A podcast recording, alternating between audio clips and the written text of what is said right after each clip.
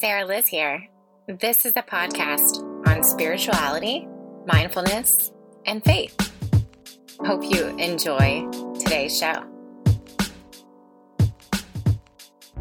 Hey, y'all. Good evening. So, um, today I want to talk about a, a few little blanket statements. And it is seek truth, stay true, love you, be you. Oh, man, today was tough. As I've mentioned before, I'm an empath. I feel others' feels around me, and I feel my own feels so deeply. Some people, I think, look and refer that to as a sensitive person. This is different. Yeah, okay, I'm sensitive. And I can also I don't just take things personally because I've learned how to not take things personally anymore. Because it's not about me, you know? And being an empath to me is different than being a sensitive person. You feel other people's feels. You feel the energy when you walk into a space. You can sense if something is off. You can sense if something is right on target or you can sense if something is elevated to a different level of understanding and if people are in the state of consciousness or if they are in a state of unconsciousness and unaware of who they are or what they are.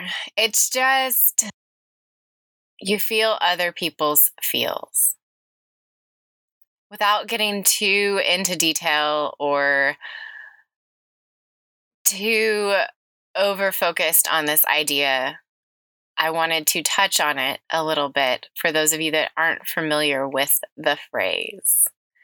To me, it's relatively new. I just believe that it is, you know, all encompassing of who I am and who I have always been. And I'm really glad that this word or phrase came out and it's something that I can resonate with and sit with and feel good about. Okay, so today was tough, right? I'm watching my niece grow into a teenager. Oh man, y'all. She's about to be 11. She's not quite a teenager yet, and she's already acting like one. And apparently that's called a tween. I'll touch on that a little later. Yeah, I'm not ready for it. And I think this is why it was so tough for me today. She was talking to her friends online and she was hiding in my daughter's room. She was not allowing my daughter to come in because she was so busy talking to her friends online. Oh man, I wasn't ready, not ready at all. So the question arose in my mind. Can you work through stuff that arises and still be living in the flow? I'm reminded of MC Yogi's song that urges us to keep our minds clear. He says, Heaven is here when the mind is clear. I want to read the lyrics this evening because I think the lyrics are really great. I read them a few weeks back in one of my 75 minute yoga classes online. The promised land is in the palm of our hand, not confined by the lines drawn in the sand. Buried in flesh, hidden in bone, the kingdom of heaven is embedded in the soul. In order to return and become whole, we must be humble, surrender ego, let go of the future and the past, feel the light that shines right through the mask. Illuminate the path, draw the mind back. Illuminate the path, draw the mind back. Illuminate the path, draw the mind back. It is hidden in this moment buried right where we're at. Heaven is here when the mind is clear. Into love, I dissolve my fear. Heaven is here when the mind is clear. Into love, I dissolve my fear. Heaven is here when the mind is clear. Our concentration draws it near. Lost in the desert, looking for oasis, taste bliss, take the mind to Genesis. Exodus to the space, no nemesis. Fly into the sun like young Icarus.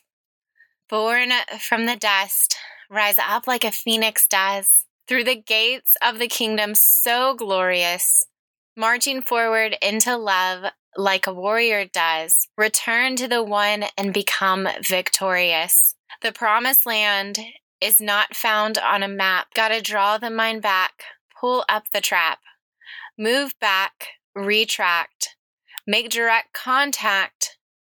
It's hidden in this moment, buried right where you're at lost in a strange land, caught up in this game plan, trying to find my way back to the train station, looking outside, but it's not a place, man. It's a state of mind, Graceland. I find that if you don't work through the shit that arises, if you don't address it and you try to suppress it, that thing then comes out in the people that surround you. Because of your energy and what you bring to the table, I see it in my life. So, how do we exist as empaths? As people that take on these emotions that are not only others and also our own. If we feel it, I say, feel it. There's some universal lesson that is speaking within it. We do not have to take on everything. There is still a need for the defensive posture. We need to protect our energies, ourself, our love, and love ourselves in the way that is supposed to be in the right now. So, how do we exist in the world? The answer is by learning to live clear and flow in and out of what is. It will be easy some days and tough through others, and it will still be. We just are. We are exactly where we are meant to be. Learning the lesson we are meant to learn. I have emotions and I have feelings. And sometimes I take things on more than others. It is how God made me. This is a flow. And during the tough feelings and emotions, I believe bliss is hidden right where we're at. Just like MC Yogi says about heaven, it is hidden in this moment right where you are at. So illuminate the path, and draw the mind back. Get it out to get clear. Seriously, talk it out. Call a friend, seek advice, write it out. I come back to that time and time again. It's needed, it's necessary. That's why we're here together on this planet. I do not have the answers for you. See, because you have the answers for you. I used to think something was wrong with me. Why did God make me this way? Why do I always feel all the feels? And the truth is, I know I'm not the only one. I smiled so big when I said that. Oh my gosh. Oh my gosh, I smiled so big when I said that. That simple fact I am comforted in. I think when we befriend people that feel all the feels just like us, we can lean on and into each other. And then there's always one of our friends within our circle, or maybe out, or we come back to the Bible, the Word of God, or we come back to a Yoga Sutra. Whatever it is, whatever space or book that we take comfort in for that solid, sound advice, those things can redirect us and turn our thoughts to positive instead of negative. We are in this together, just as God designed it. We bring something different to the table. You and I are not alike, and yet we are all the same. We are all human. Step by step, day by day, breath by breath, keep moving forward toward the goal. Overcome life's obstacles. That's from MC Yogi again in the song Forward. Go watch the video on YouTube. It's really good. I'm going to link you in my in my uh, body copy of the podcast text. So, we are all in this universal moment together for a specific reason. This is not always revealed in the moment, and sometimes it is revealed. And we get reminded, okay, and I get reminded of Asmita, or however you say it. Pardon me if I'm ruining this. It is known as false identification. Know that as an empath, the feelings that we take on are not always ours, and we must learn to let go of those false identifications. Some people would take on false identifications, maybe as the car they drive, or the job they have, or what they are doing with their life, or the clothes they wear, or XYZ, you name it. Some other people could take that on as that. I feel for me as an empath, I take it on as how I feel or how I allow those around me to take space in my feels. So, Yoga Sutra 11.6 is to avoid asmita, to see your true self, otherwise known as drop that ego. Stay humble, surrender ego. Who am I? Who I am at my core is unchanging. Who you are at your core is unchanging. The core of me is who I am designed to be. An article in Yoga Journal, I'll also link you, don't worry, discusses the importance of surrendering the ego. And they deepen the discussion. I want to read directly from it. It says, The challenge and where the lesson of this sutra lies is that while it's great to appreciate and value all these aspects of yourself, if you identify too closely with the changeable aspects of yourself, Patanjali says that you set yourself up for disappointment and suffering. When change comes, as it inevitably does for a number of reasons, you may feel uncomfortable, even cast adrift as my students did when she noticed how her skin was changing with age. When I link you, you can go back and read the whole thing and refer back to this student that she's discussing. I'll continue. Of course, we don't perceive all change as negative, but the same teaching applies. If you get a great haircut or a big promotion, win the lottery, or lose a 100 pounds, those things may bring you pleasure and satisfaction, but they do not define you. I want to correct those words here. And they do not define you. And they do not define you. Enjoying the transitioning aspects of our bodies is part of the beauty and richness of being alive. These aspects of yourself are an important part of who you are. They're just not all that you are.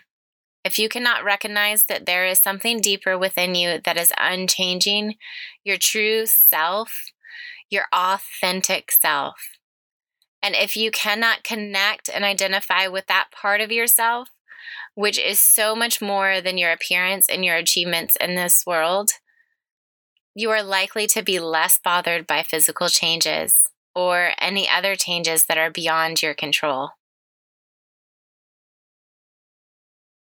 So, for me, if I remain true, I can remain in the flow. If I am reminded who I am at my core, I can remain in the flow. Like I said in the beginning, aspects of life will still arise and feel it. I personally urge you to let it be. For if you feel it and push it away, it will only show up in some other way. Simply letting a lesson go, if it is not easy to let go, may not be what you are supposed to do, or I am supposed to do. That is why we have to search deeper, seek the truth, surrender ego, and let it move. I've had some really hard lessons in my life, and I hone in today um, on and easier ones, the one I am in right now. Letting it flow as my niece is no longer the little three year old I first met. She's beautiful, strong, and she's seeking truth for herself. She's coming into those quote unquote tween times, as my best friend Jen kept saying to me. Tears come to my eyes as I am not ready to see her grow up. I'm so proud of the girl that she is becoming. I'm deeply connected to her. And I'm not ready. The world is going to move on whether or not I'm ready. She is growing up. Her birthday is tomorrow. And she is changing. She's learning and she's growing. And you know what? I'm so grateful that I can be such a part of her life. When I was growing up, my aunt lived in California. I got to see her here and there. I always admired her. She was this strong, successful woman that I got to call friend in my 20s. And while I don't often speak with her, I love her deeply and respect her a lot. While I wish I had more time with her growing up, I am so grateful for the time that I have gotten to have.